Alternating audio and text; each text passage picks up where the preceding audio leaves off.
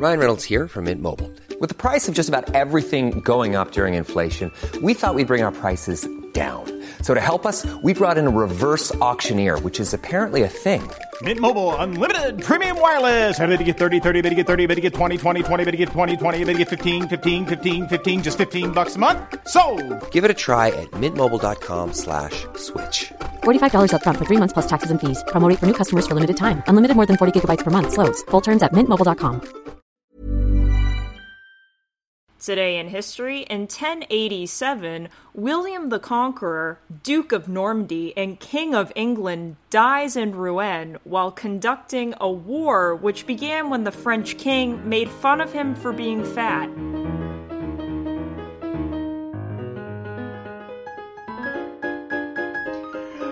Welcome to What the Fuck History, where we discuss the wackiest and weirdest things that make us say, well, what the fuck history.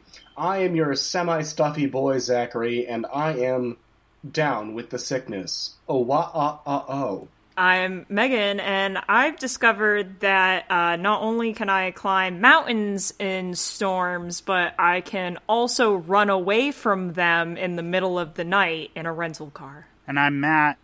Today I learned that three astronauts are the reason why current day astronauts are given breaks after doing their special astronaut tasks.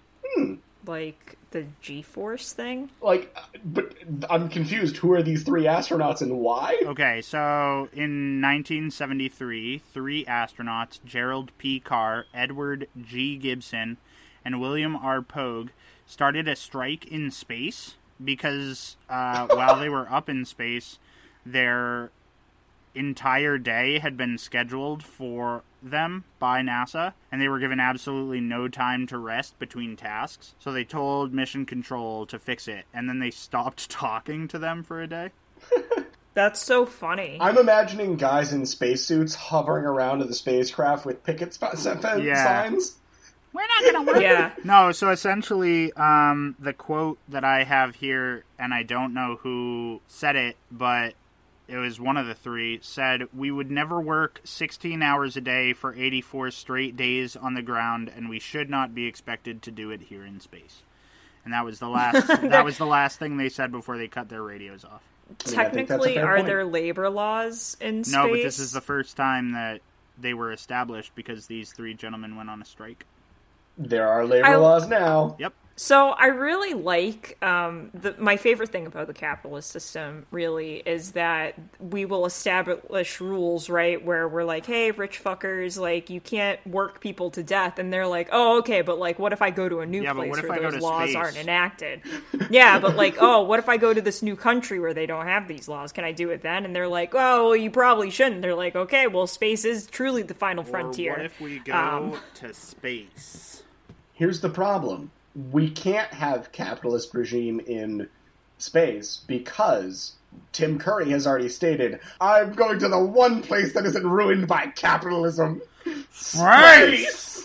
Space. And he does it Oh, all man. with a terrible Russian accent. You know, to be fair though, uh, capitalism really is infringing on the final frontier. Um, thanks, Jeffrey Bezos. Jeffrey Bezos. You're, you're ruining it. All right, you cool cats everyone. and kittens. A game of rock paper scissors has been played, and the order for tonight is Zach, followed by me, ya boy, and Megan is bringing up the caboose.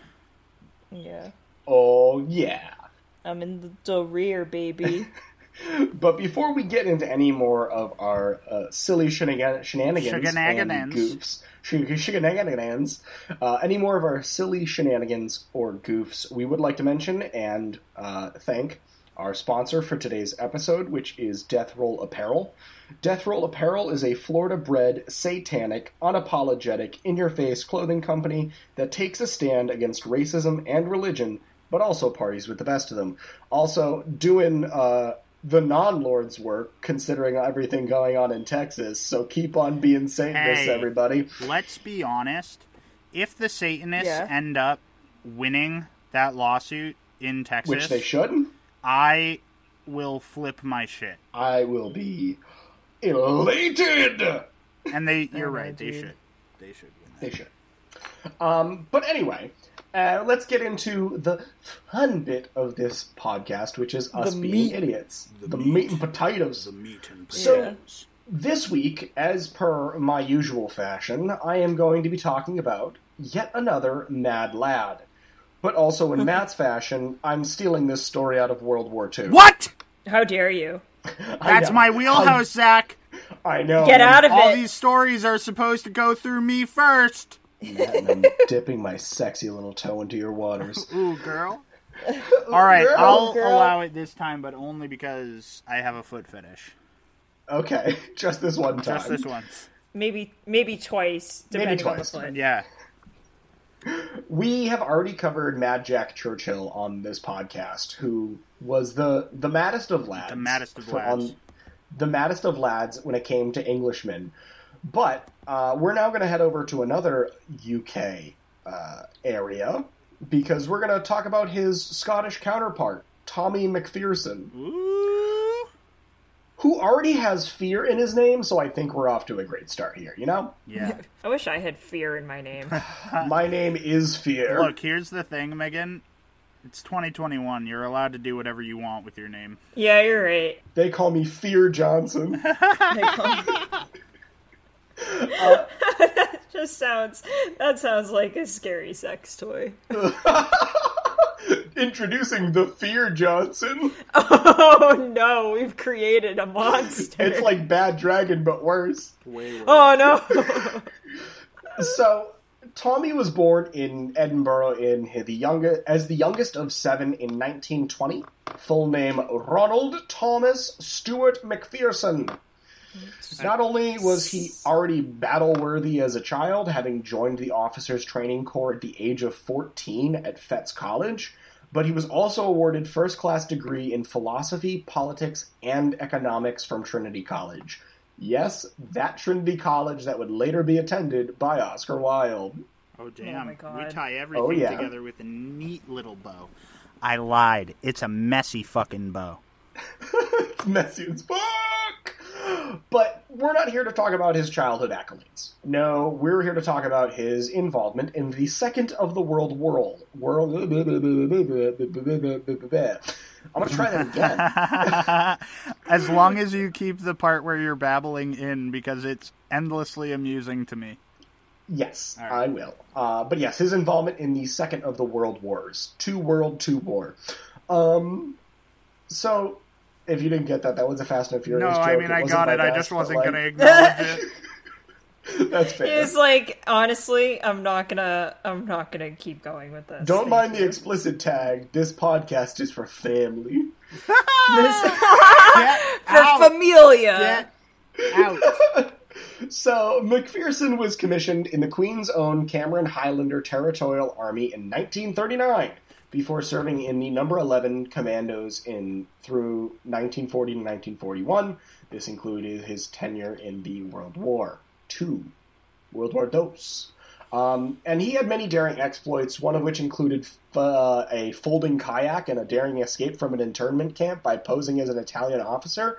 But that's not the story I'm going to cover today. Tonight, I'm going to talk to you about what happened, or rather, what began on the 8th of June in 1944. So, this is after his stint with the number 11 Commandos. Um, Tommy was set to parachute into Aurich to meet with a French resistance leader uh, by the name of Bernard Corinil. I think my French is shit, so don't come That's at me okay. French. Or do. I had to um in the today in history I had to pronounce that French town and I was like, uh I will look up Google pronunciation. I'm not even Okay. going to give the dignity to look up the Google pronunciation. Fight. Oh no, that's that's fine. I I think it's a it's a nice uh healthy fuck you to the French. Yeah, I am a bold and brash American citizen, and I don't need to look up anything. yeah, really lean into that. You know, his, historically, the people of the world have loved bold and brash Americans. Let's be honest. Historically, we've been very rude to the French on this podcast. That is also true. Also true. Um, Okay. But anyway, so he parachutes into Aurich to meet with a French resistance leader, um, and under his parachute onesie, uh, as I am lovingly calling it. Do you know what this dude was rocking? Uh, speedo. A six pack. A six pack. A, a, definitely a six pack, definitely a six pack, but not a speedo. Uh, but instead, a six pack covered by full Cameron Highlander battle dress, including a tartan kilt. Yes, boy. So this Scottish fuck rolls into this resistance camp. And he was quoted after the war saying that when he came in, just as I arrive, I heard an excited young Frenchman saying to his boss, Chief, Chief, there's a French officer and he's brought his wife. Their mistaking me for a woman wearing a skirt was an easy error to make. He later explained, As a British officer parachuted into a resistance situation, your only authority was your own personality, which I had tried to reinforce with my kilt and a degree of flamboyancy. This man is my hero. Absolutely. I wouldn't be dr- caught dead in my kilt. Um, I want a kilt for this reason and this reason alone now. So that you can para- paratroop into somewhere? Yeah, absolutely. Like, you're not supposed to wear a kilt with underwear, and the kilt's just gonna be my parachute. I'm gonna Mary Poppins that shit. Anyway, uh, Macpherson decides that the best way to motivate this group of ragtag French resistance fighters is to just, you know, go real fucking hard, real fucking quick. And so he takes a couple of guys and um, he blows up a bridge. Yes. Yep. He just blows it up. Just goes and sets some detonation charges and blows up this bridge between Auric and Mars, which is a big supply line for the Germans. Allow me to Amen, brother. reintroduce myself. right? So he blows up this bridge and then sets uh, upon a series of ambushes, mainly which start directly hitting the 2nd SS Panzer Division, because the 2nd SS Panzer Division is making its way to the beaches of Normandy before that happens. More like the Pansy Division, am I right? Oh my god! Got him! But yeah, so he basically was like, oh, there's a whole armored tank division that's about to head over there, and we have troops about to hit the ground. Yeah, let's go fuck them up. so he keeps up. Up. Fuck them up. Fuck them up.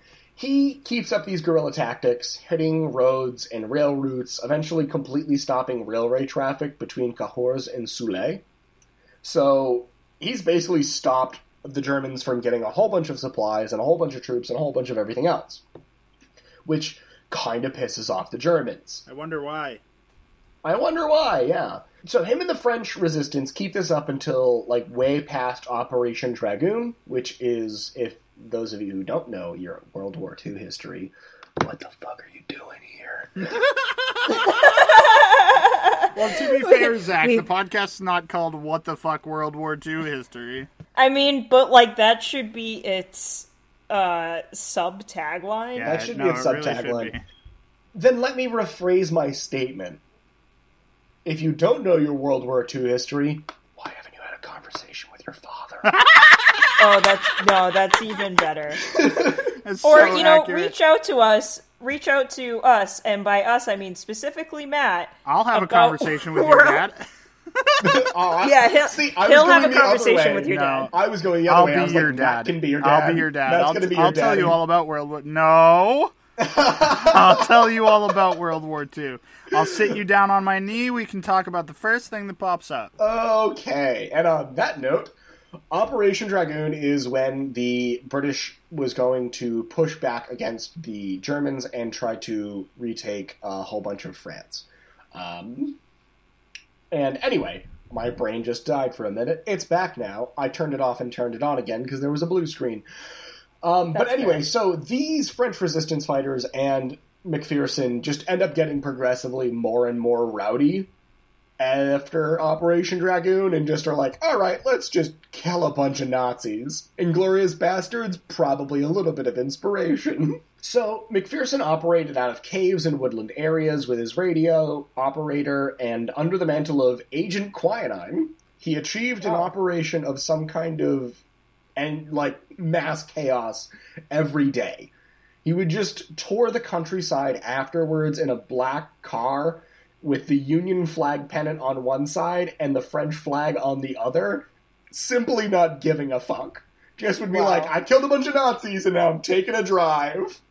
What a hero. And this practice was so infuriating to the Nazis that they ended up placing a 300,000 franc bounty on his head, which, if my math is right, is close to $40,191,306.18 in US dollars today. It sounds like your They math really is were- correct because you did it beforehand, which we I did. love Yeah. around here. However, the math is a little weird and a little difficult because the French franc does not exist anymore, so mm, And the it con- could be off a the little bit. conversion rate is also strange. It is. Um, but anyway, so the Nazis end up describing him as, quote, a bandit masquerading as a Scottish officer and extremely dangerous to the citizens of France, unquote. Those all those all sound Accurate? like compliments. Accurate? Uh, except he was not masquerading as a Scottish officer. No, he was definitely a was. Scottish officer. Definitely was. Um, those all sound like accurate they compliments. sound like compliments, especially when they're coming from Nazis in Germany. Yeah. I mean, like like, when Yeah. Nazis call you a danger, you can You're- say, "Well, thank you. It's what I've always wanted to be." You're doing it right if the Nazis think you're a danger. yeah. that still applies today, by the way. Still applies Yeah. today. Um, but yes, uh, under that kilt was a big set of large brass balls, and he ends up gaining so much infamy and so much notoriety that the Nazis give him a nickname. Um. All right. Uh. whew. Are we gonna guess? Oh, you can guess. Feel free. Okay. Uh. Skirts McGillicuddy. wow. No, but that's good. W- uh, was it the danger, but in German? No, that would also be good. Danger zone. Hold on. Can That's I? what he called his penis. Yeah. Okay. Die Gefahr. No. How do you? No. No, that wasn't what it Steve's was. also gonna yell at you for that. Shout out to Steve. I'm Gertler, sorry. Who's our resident German expert. I'm sorry. Oh, I've sorry, never Steven. taken German. But uh, no, they end up referring to him as the Kilted Killer. Damn. Oh, that's even better. That's a They're great so good. Pretty That's a really good. good. Yeah. That's a properly good nickname. Proper good nickname. Um, it also sounds really good if you put on a really thick Scottish accent. The fucking Kilted Killer. Yeah. No. Great. I'm hard Yeah. just from that. Me too. I mean, constantly. he, al- when you say it in a Scottish accent, it also sounds like he's a serial killer. a little. A little bit. I mean, but- he, he was a serial killer. His target was Nazis.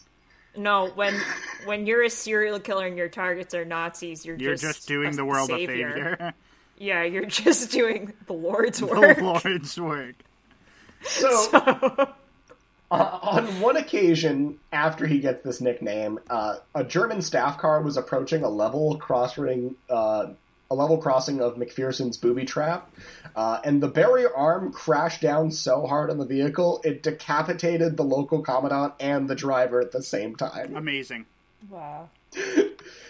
And lastly, as a final exploit of him being ridiculous, uh, he rolled so fucking good on a persuasion check one time that he was able Stop to it. bluff a German officer into surrender while still in full Highlander uniform, including the bonnet, by the way. Well, that that just gave him advantage. Yeah, Definitely. for sure. But he said that uh, in a meeting where he was, by the way, completely unarmed and completely like out of place, and he was the only one there. He's like, "Oh yeah, um, I'm going to unleash heavy artillery and call down on the RAF if the you guys don't surrender. Um, so yeah, uh, either you surrender, or I blow you to high hell." There was no heavy artillery in sight, by the way, and. He has this meeting inside of a schoolhouse. Definitely not a persuasion check. That was an intimidation check. Okay. Well, also the most the most scary uh, heavy artillery is the the ones you can't see. exactly. Yeah. But yeah, so this guy just did not give a fuck, was really good at killing them Nazis, and was named the Kilted Killer. I mean, he didn't bring a broadsword into battle, but he sure as shit brought. I, I could see him playing bagpipes as he was just decapitating Nazis via booby trap. Oh, yeah. No, that's that's really good. Like I wish the Kilted Killer was alive today. He would have more targets. He would. certainly. and he wouldn't even have to Um, go too far. Just a hop, skip, and a jump across the pond to ye old America. Yeah, I mean, honestly, Oh, he would just have to take a plane, and once he got over that that uh, commercial airline, Yeah. Ah, he man. would he'd be home free. He'd he'd be killing people left and right. Yeah, Tommy Macpherson. I can't remember when he died. It wasn't like too recently, but it was like he, he was alive for quite a while. Yeah, he died in 2014. Wow, shit. What? So- Oh, Yeah, he was born in 1920 and died in 2014. Seven years Um, ago. oh my god! Yep. Ripped to a legend, a long-lived legend. He made it to the rank of colonel, and he was apparently knighted because he is Sir Ronald Thomas Stewart Macpherson. Yeah, Ooh, good. ooh, ooh. I just want to say, he's got a pretty cool name, but like the whole thing is where it falls off for me a bit. Like you say that The whole way- name, what? the whole name there, and it's Oh, just like, oh, yeah. oh shit, he's got weight. That's a mouthful. We're just Yeah, okay, fine. Colonel the Kilted Killer. yeah. Yeah, thank Colonel you, Colonel Killer, sir. Sir the kill, Sir the kill, Sir the killer. Killer. Sir the killer. Sir Kilted Killer. All right. I think it's it's funnier with the article. Oh yeah, Sir Sir the Kilted Killer. Yeah, it's That is pretty funny. Please, the kilted killer was my father. It's, uh, it's reminiscent of um the Facebook. yeah, All right, get rid of the the. It makes it clean. makes it cleaner. Thanks. But yeah, thanks, that's my Justin story, and I'm sticking to it. Yeah, well, I mean, it's technically not your stories; it's the Kilted Killers. But I feel you. well, I I mean, it's it's technically not any of your stories. It's None of our Matt's story stories, it's- World World War II is his wheel. Ta- it's yeah, it's mine. Next time you want to step in my territory, we're gonna have a knife fight, Okay. and I will bring I mean- artillery to it. Or will I? Or will I? And you you will not be able to see it. then I revise my statement. That is the story. That is, and I'm story. sticking to it. All right, fair enough. The- thank you. Um, okay, gang. For my story, I'm going to take you guys to the not so distant year of 2005. Um, but instead of staying on Earth, we're going to venture to the planet of Azeroth, which some of our listeners might know from the video game World of Warcraft or indeed Warcraft as a whole. See, I hear that, and my brain automatically goes to Teen Titans, Yeah, I know. Azarath, Metrion, oh Zinthos. yeah, Me too. Um, Which, But- I, I mean, if Hex Girls was not your thing, yeah, Raven. you're not going to tell me definitely as a was. child that Raven wasn't? Yeah, Yeah. that Raven wasn't. Thank you. or Starfire. They were both pretty good. No, Starfire I mean- cute. Um, have you heard about our new savior, Goth Girls in Fishnets? Oh, oh No, yeah. oh yeah, I'm sorry. uh, we we are also endorsing, um, along with uh, Death Roll Apparel, um, Goth Girls in Fishnets. Yeah. That's okay, our other. I'm sorry. This is this is this is what you have to do, dear listener. Get yourself a Death Roll Apparel T-shirt, cut it into a crop top, wear fishnets. End of story. There you go. Yeah, beginning and end of uh, the bar we set that uh, we will endorse you with. Yeah, Thank you. yeah. We'll sponsor you if uh, you wear a crop top and fishnets. We're looking at you, Justin. On September 13th, in the aforementioned year of 2005, Blizzard Entertainment introduced a new raid boss called Hakkar the Soulflayer in a raid called Zul'Gurub, which doesn't matter, but it's important to me that people know that we do our research. Anyways, We have the interns do the research. huh? We have the interns do the research. Yeah, usually, but Kevin was away on vacation. I don't know how he could afford it. He's just an unpaid intern. Um, so this was a twenty. This is a twenty-man raid, which uh, meant that twenty players were needed uh, for the completion of this uh, section of the video game. And if things had gone according to plan, this installation would not be noteworthy, except something didn't go according to plan. Blah, blah, blah. Yeah. Please add all of the sound effects. So, Hakkar the Soulflayer casts what's known in the video game world as a debuff on players, which is basically a negative status effect that needs to be healed through to keep people up during the fight.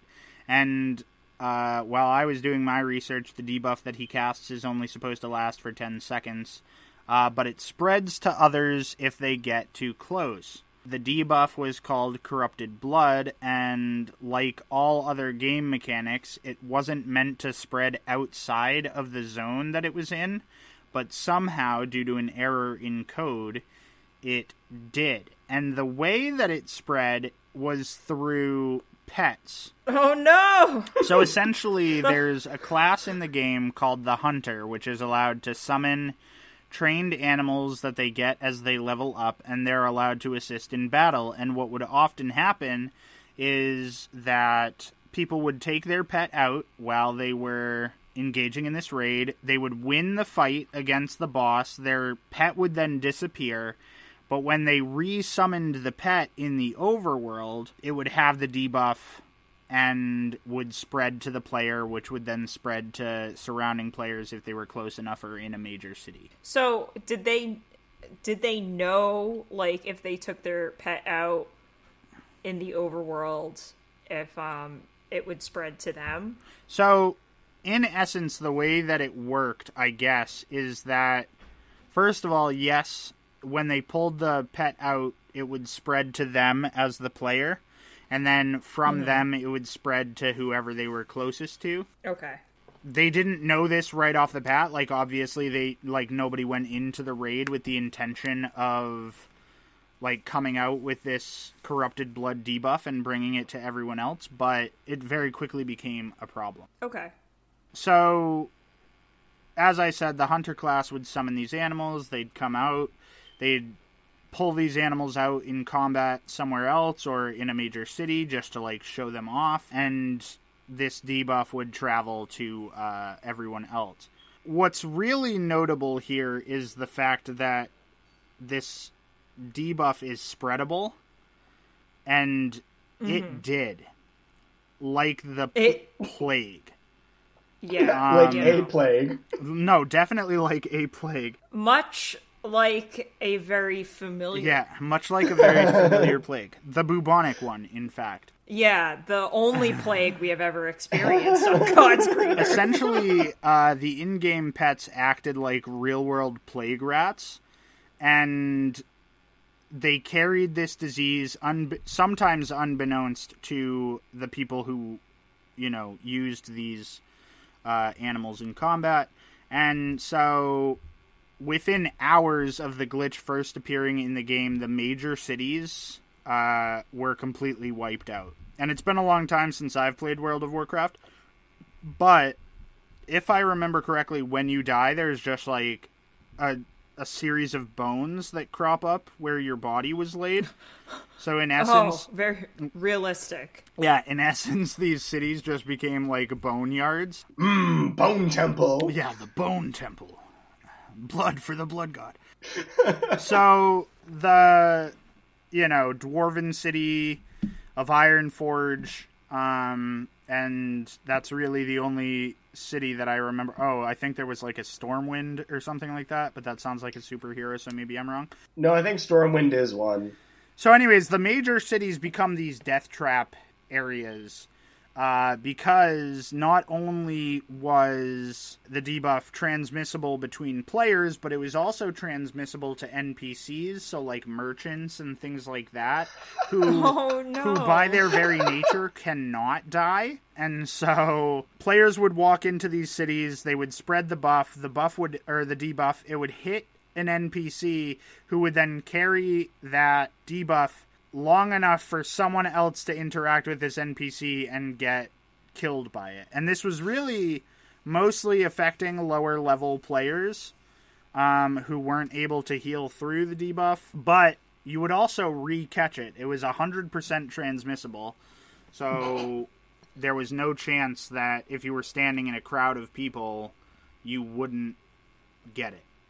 Mmm, fantasy So- herpes. Fantasy herpes, the I'm- gift that keeps on giving. I've never played Warcraft. Uh, so can you like if they got it was there a way to heal? Yeah, so there are healing Completely. classes in uh, the game, but essentially it spread at such a rate that no one would have been able to heal through it. So, like the higher level characters, the higher level players were able to keep themselves alive through it, or they had enough health Yeah. to where the debuff didn't really matter. But like what what it was really affecting were the lower level characters that would then zone in, die immediately to a debuff they knew nothing about, and then as they ran back to their bodies, they would get the buff again and die. Live, Okay. die, repeat. Yeah, live, die, repeat. They were Tom Cruise.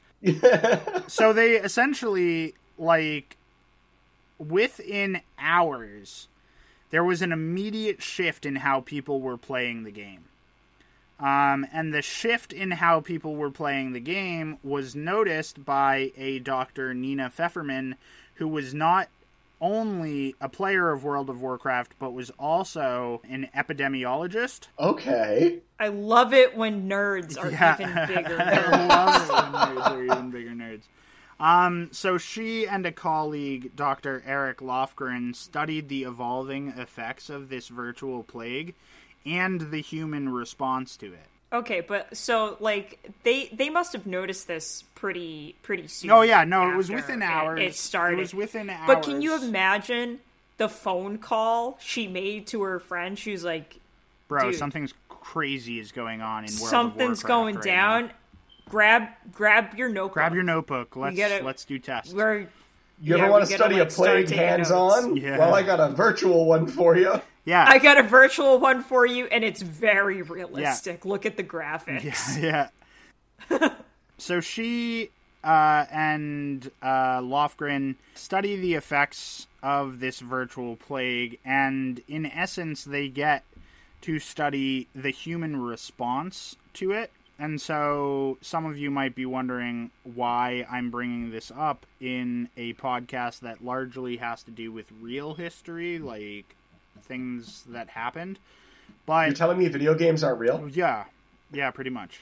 You're Wow. actually That that changes so right much now. about my life. Yes, and Honestly, I'm devastated. I'm also devastated because I spend a lot of my time in video games. But this event was used to develop predictive models for human behavior throughout pandemics, and uh, most recently was looked at to discuss the human behavior response through the COVID 19 pandemic. Oh wow. Okay. Yeah. This got real. Yeah. Real, Wow. real fucking They- quick. Yeah, well. Thanks, World of Warcraft. Thanks, World of Warcraft.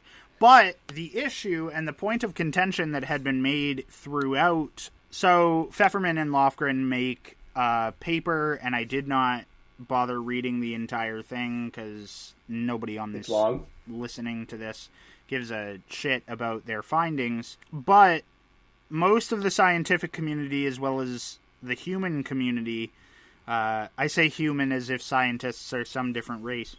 Most of the scientific community and the normal community mention that some of the situations with regards to this virtual plague are not Hey, it's Danny Pellegrino from Everything Iconic. Ready to upgrade your style game without blowing your budget? Check out Quince. They've got all the good stuff shirts and polos, activewear, and fine leather goods, all at 50 to 80% less than other high end brands. And the best part? They're all about safe, ethical, and responsible manufacturing. Get that luxury vibe without the luxury price tag. Hit up quince.com slash upgrade for free shipping and 365 day returns on your next order. That's quince.com slash upgrade. Hiring for your small business? If you're not looking for professionals on LinkedIn, you're looking in the wrong place. That's like looking for your car keys in a fish tank. LinkedIn helps you hire professionals you can't find anywhere else, even those who aren't actively searching for a new job but might be open to the perfect role. In a given month, over 70% of LinkedIn users don't even visit other leading job sites. So start looking in the right place. With LinkedIn, you can hire professionals like a professional. Post your free job on linkedin.com slash people today.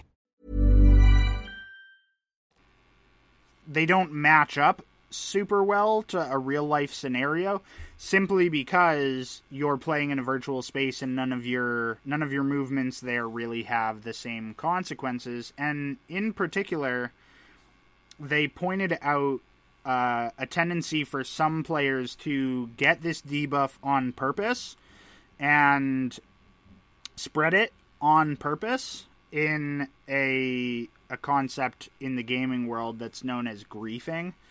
Like we've heard of this in other capacities too, Yeah. where you just pick up pick on like low B characters and stuff like that. Internet bullying. I understand internet the bullying. concept. Dr. Lofgren has uh, defended their work, saying that in recent times where uh, a pandemic is spreading, the people that are downplaying the severity of the virus or are spreading misinformation, they're much like real world griefers who are just doing their best to to stop shit from getting better. But the crazy so the crazy thing about this is that yes, it was very much a virtual plague and it's a fucking wacky situation, but humans legitimately there's a way of communicating in the game where you can talk to like the whole realm at once or the whole zone that you're in and it's called world chat. And people would legitimately like talk in the world chat to let people know when cities had completely fallen uh, to this plague. They were like monitoring in real time, like which areas were being mostly affected. Uh, as I mentioned already, most of the high level characters just quarantined themselves to stay off radar and stay alive. Um, so it was really like a community coming together to try and stop the spread of this virus.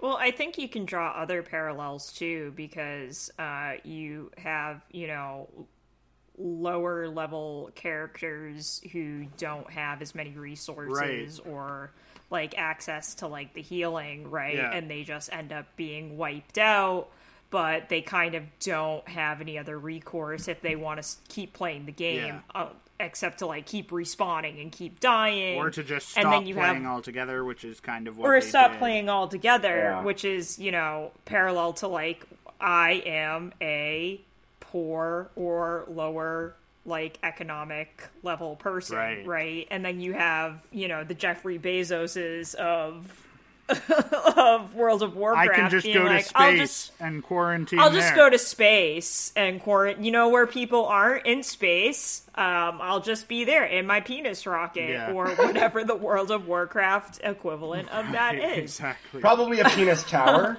Probably a penis Probably tower. a penis tower. A penis tower. But yeah, Yeah. no, that that's interesting as a way to see it. Where like again, like you have the parallels between your, uh, you know, your griefers in game who are spreading this on purpose, and the people who spread information about uh, a virus, and the or just don't take it has seriously. or just don't take it seriously, or the people who are in certain classes or, or certain like walks of life who have a harder time with it as compared to like your lower level characters. Right. So it's interesting to see that parallel. I mean, it's also interesting to see how World of Warcraft went from fantasy to Victorian England in about two hours. Uh, a contingency they never planned for. a contingency they never planned for, but like, yeah, and I think it's interesting that And in some ways, Blizzard is still in Victorian England, but that's too real time. So yeah, you know. Uh, we can only we can only tackle one historical story per person per night. But yeah, no, like I, I, I find that so interesting that like in a, even in a virtual space, human beings will be human beings. Yeah, like, right, we might be trying to live out our, our wildest fantasies as a, a a fucking dwarf of the Ironforge, but we're still just some idiot behind a computer. some idiot behind a computer that's looking out for their fellow man in most cases. which I also think is really good. I think I think it's heartwarming that a lot of these people were looking out for each other, being like, "All right, don't go here. Don't it's a bad here, area it's a right now." madhouse. Yeah. Um, So- the Yeah. unfortunate part of this uh, situation, I guess it's not really unfortunate. Mostly, I just wish that we could do this, um, which is the only leading thing that's making me think that the world isn't a simulation, unless like it's a long form simulation. They ended up having to revert to old code so that they could fix the problem. They ended up not being able to patch it out. They had to like revert code Oh, and damn. go back to an old patch to make everything better. Yeah, I don't know how I feel about that because like if you if you take that a step further, right, and you graph that onto reality, I think you are seeing people being like, "Oh, we need to like go back to uh like back in my days." Back in my Right. day.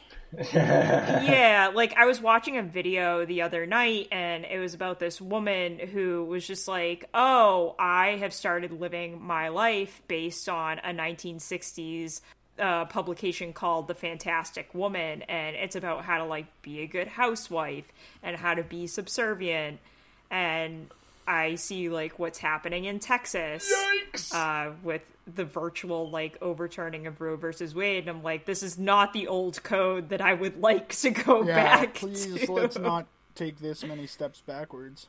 Yeah, so I do think that there are versions of like the real uh, old code that would be nice to go back to. Like the part like, where Americans this- cared about each other enough to wear a fucking mask, maybe. But like, did was that even ever a thing? And I know this is getting into like very real talk and like less funny, but it kind of seems like uh, Americans are short term, very uh, empathetic and sympathetic to other people's plights. Like we are so good at emergency situations at being the hero, but when it comes to long term empathy and sympathy, we are like F.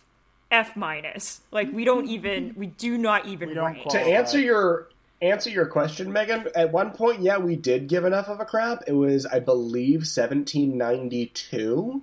Okay, good. When wait, Yep. wait for it. When the uh, uh, I can't remember the exact name of it. I think it was the uh, it was like the the it wasn't the Quarantine Act or it was it was I maybe it was the Quarantine Act, but it was something of like the Pandemic Act or something like that. I can't remember the exact name of it, but basically in this act in 1792, it states that anyone who is sick during a pandemic or during a quote unquote time of emergency and pandemic must wear a face covering and not leave their home and if they do they should be burnt alive and not given a proper burial Damn. Man, okay, I want to go back to that old yeah, code. let's do that. Um, but anyways, some founding fathers bullshit Anyway, anyways, that's my story with regards to uh, how an old school virtual plague applies to real life actual plagues.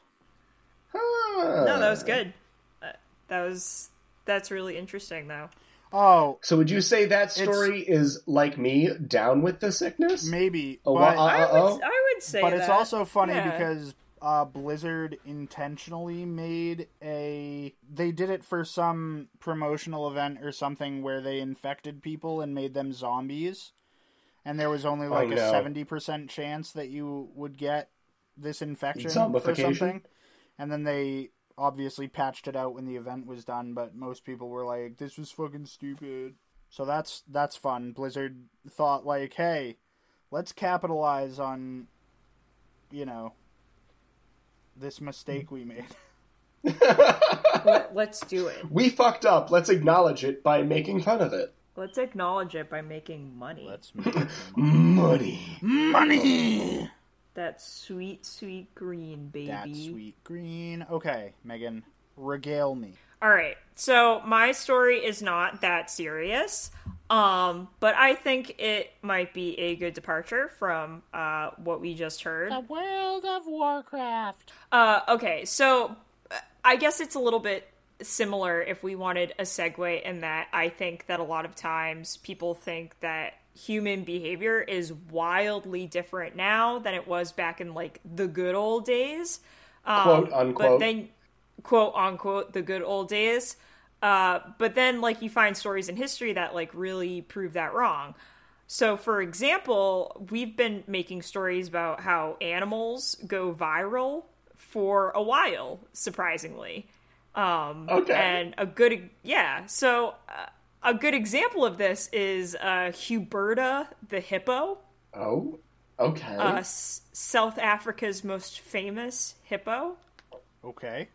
And, Okay. Um, I'm not really sure that like she had much competition considering hippos are pretty violent. Uh, I don't know, Megan. There's a lot of fucking hippos. Also, considering how many other hippos are well known. I mean, that's like If she did enough to point. get a name for herself, like she didn't have a much whole name. competition. Also, I don't know, Megan. Joe Rogan's pretty fucking violent, but Okay.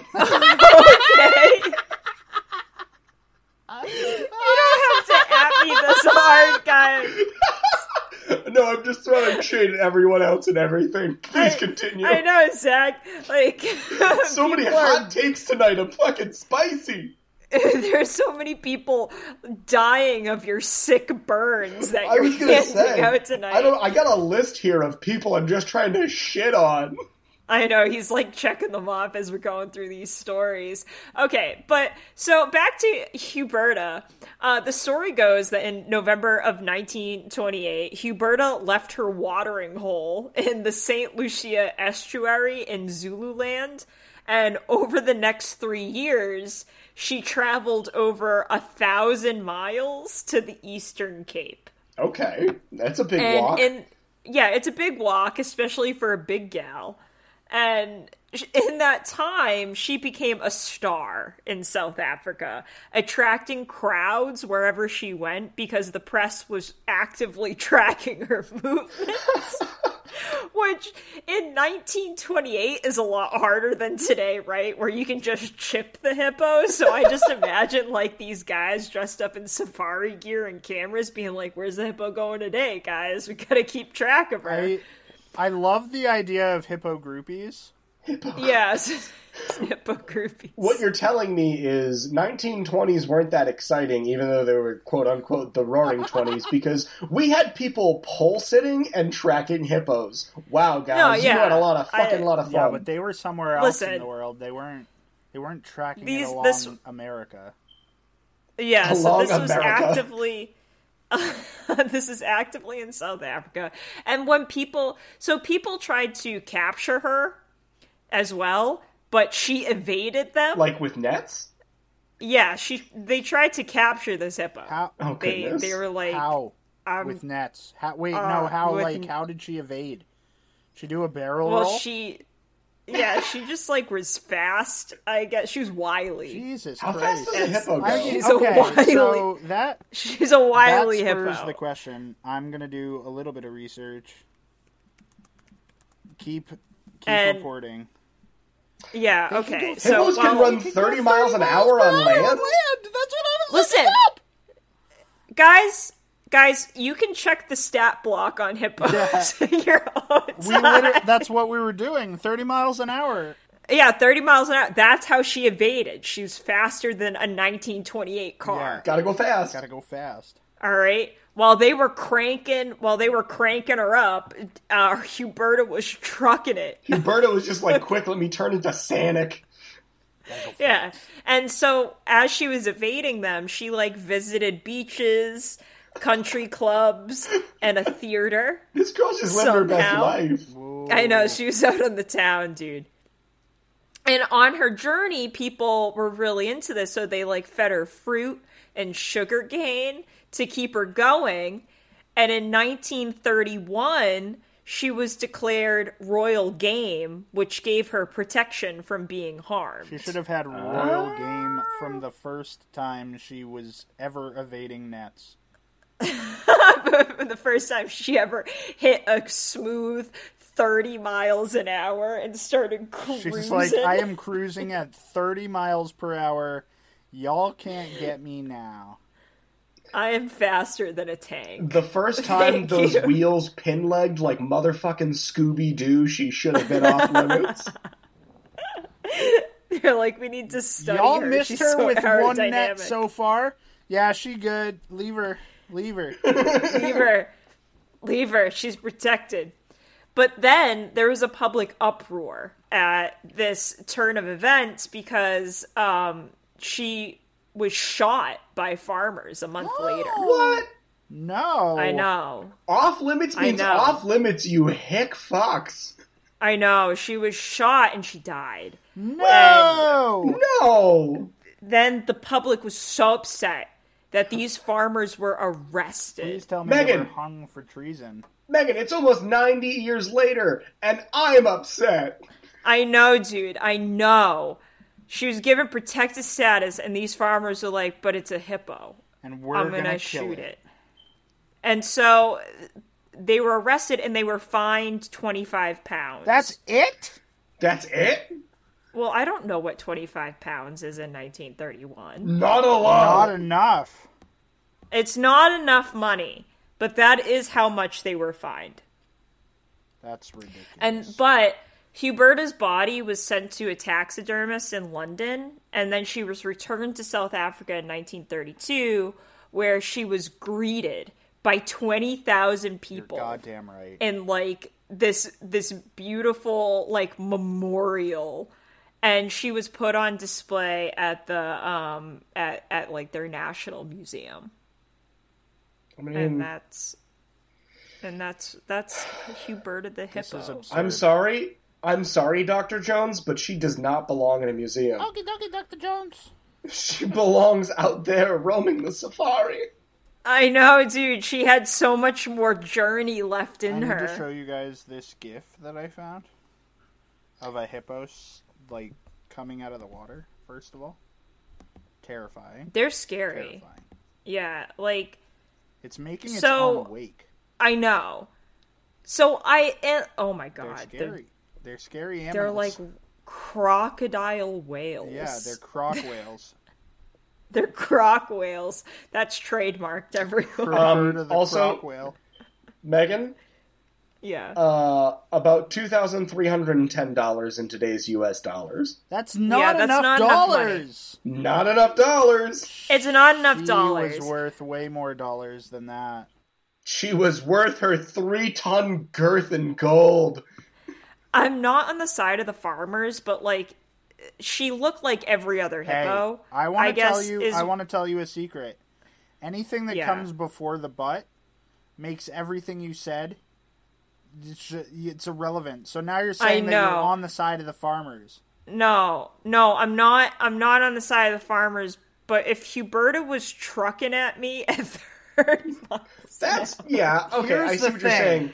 If she's a hungry, hungry hippo, and she's trucking at me, I'm getting out of the way. I'm glad someone made the hungry, hungry hippo pun. I'm letting um, I'm letting that royal beast be a royal beast. that royal game, that sanction, She that just- court she sanction. just gets to live out her days. I was gonna say, Megan, you're not you're not siding with the farmers. Like, also, no shit, no one's siding with Voldemort either. Like, fuck off. No, that's yeah. Yeah, I'm definitely not siding with the farmers because it is really unfortunate that they Literally that they shot the most evil Um, people that exist. Uh, I did have a story that involved Nazis, them dying, but I did involve a story about That's Nazis. That's true. Yeah. I just really liked that it, for like three years she was a unifying force in South Africa. Like people were genuinely very excited. I think it's beautiful that she they- had so many people at her funerary service. I know. And, you know, people were just excited about where she was going, and, like, they left out food for her, and they, like, it was just widely reported on. Absolutely lovely. So what you're telling Yeah, me just is the one story. thing that can unite this world is some cute animal. Is a fucking Yeah, I mean- And that's, like, sort of been true for a really long time. Like, uh, I don't know if you guys have ever seen that um, illuminated manuscript that has, like, the cat paw print on it, and they kept the cat paw print on it. Yeah. Animals have always been the thing. We've been we doing get. cute animal videos since before Yeah. videos were a thing. Yeah, for sure. We've just been doing them for a while, and you know, I just think that's that's nice. Um, I I was reading this thing a while ago that was like sometimes it's nice to think about humans and like the cute things that we do how we like to you know give each other jewelry because we like to decorate the the people that we really like or we like to make noises at each other because it makes us feel happy and I like that we enjoy cute animals, uh, and that makes us happy too. Speaking of cute animals, I have a question. We domesticated big cats, right? We did. Yeah. No, they domesticated us. We domesticated wolves, right? This is true. Yeah. Why the fuck did no one domesticate a bear? Like, why don't I have a fucking cuddly bear on my bed I- sleeping next to I me every night? We've done a story about someone who did.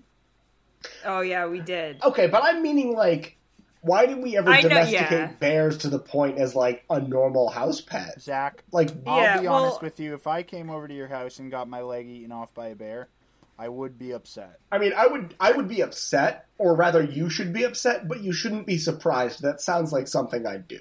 No, that's fair. I think like based based purely on what bears' ears look like, we started to, and then we got bored, like through. Damn through you, early process. humans! Yeah, we were like, yeah, we got the ears real cute. What about the rest of it? Still got big teeth. We're like, ah, the dog is already here. Dude. I saw a post on the internet the other day that was like, "You're leading me to believe that bears are the apex predator, but explain this." And it was just four pictures of bear Explain ears, which I I could not find a fault in that argument. But No, uh, like I think I saw the same post Yeah. too, and it's like, but please explain, explain this. this. I um I want to do something that we haven't done in a little bit. Mm-hmm. I'd like to fire up the Ford Tacoma and take us in the way back Oh, to go to the beginning of the episode. If you oh, don't oh Yeah. my! Go. Um, yeah, quick. Let me um, let me get the keys real Yeah, quick. yeah, Okay, yeah. I I left them somewhere. Hold on. Like, oh, hold on. Oh. So this guy started a war because he got called fat. yeah, That's uh, which which is pretty wild. I f- Um, let me. feel like Can you imagine starting a whole war war because someone dissed you? yeah Okay, what year was this again? yeah. Explain to me. Yeah, yeah. What war was it? Can we research that? Uh, well, yeah. So it it was William. You asked who it was, right, Zach? Yeah. Uh, what year it What was, year? but yeah.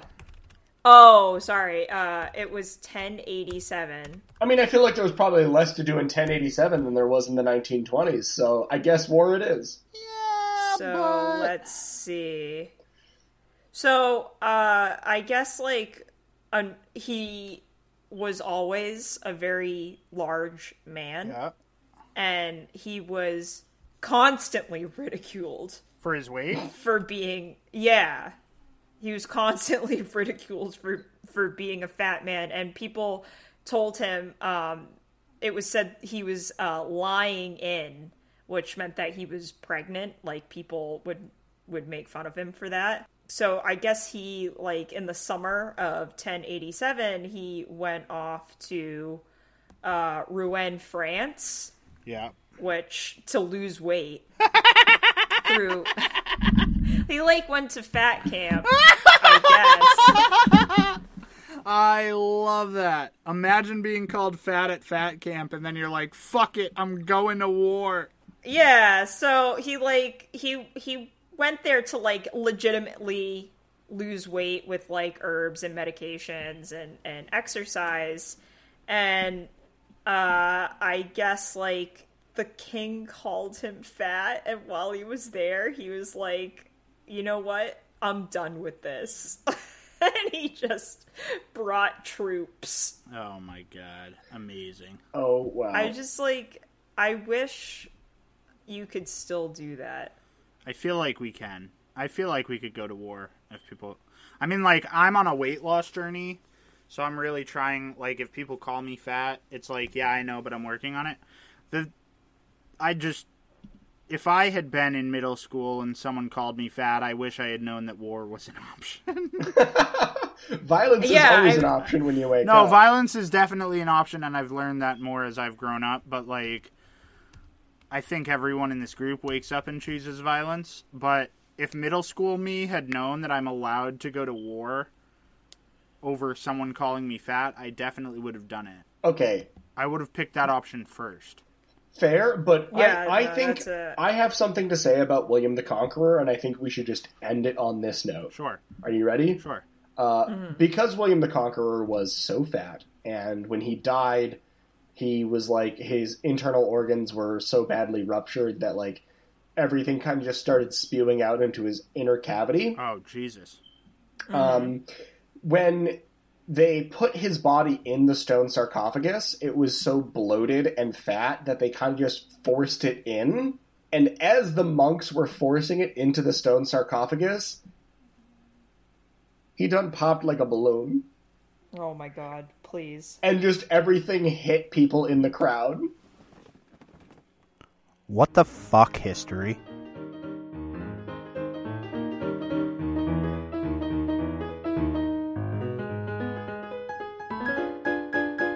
If you like what you hear from the Triumvirate Productions and What the Fuck History, we encourage you to tell a friend. We don't pay for any ads, so the best way to get us out there is to talk to other people about us.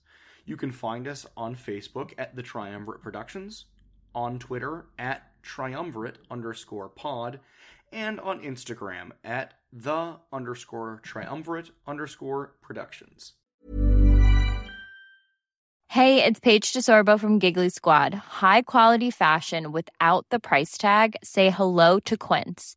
I'm snagging high-end essentials like cozy cashmere sweaters, sleek leather jackets, fine jewelry, and so much more. With Quince being 50 to 80% less than similar brands. And they partner with factories that prioritize safe, ethical, and responsible manufacturing. I love that. Luxury quality within reach. Go to quince.com slash style to get free shipping and 365 day returns on your next order. Quince.com slash style.